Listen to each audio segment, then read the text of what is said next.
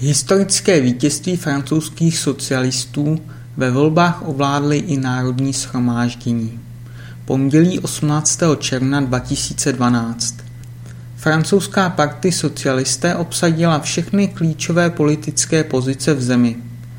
Poté, co ovládla Senát, získala post prezidenta pro François Hollanda a sestavila vládu, jasně vyhrála i včerejší druhé kolo voleb do Národního shromáždění a získala v něm nadpoloviční většinu křesel. K volbám ale dorazilo jen 44% voličů. Mandáty získali všichni ministři nové vlády premiéra Žana Marka Ayarta.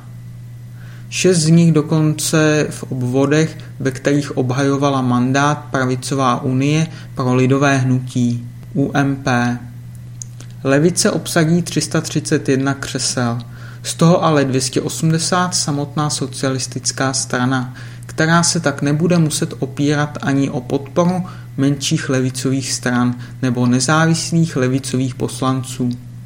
UMP má jen 194 křesel. Ztratila od posledních voleb 119 mandátů. Celkem má Národní schromáždění 577 poslanců. Do Národního schromáždění se ale vrací také nacionalistická národní fronty. Uspěla také teprve 22-letá vnučka zakladatele Národní fronty Žána Marie Le Pena Marion Merechalová Lepenová. Stala se tak nejmladší francouzskou poslankyní všech dob. Naopak Marine Le Penová, která získala vysoký počet hlasů v nedávných prezidentských volbách, zvolena nebyla.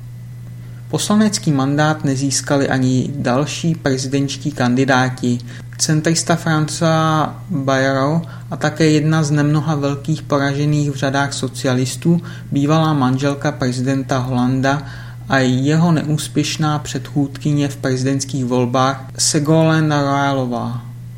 Matador francouzské levicové politiky, staronový minister zahraničí Laurent Fabius řekl, že vysoký výsledek levice umožňuje socialistům schválit změny zákonu a posiluje velkou odpovědnost strany za vývoj doma i v Evropě.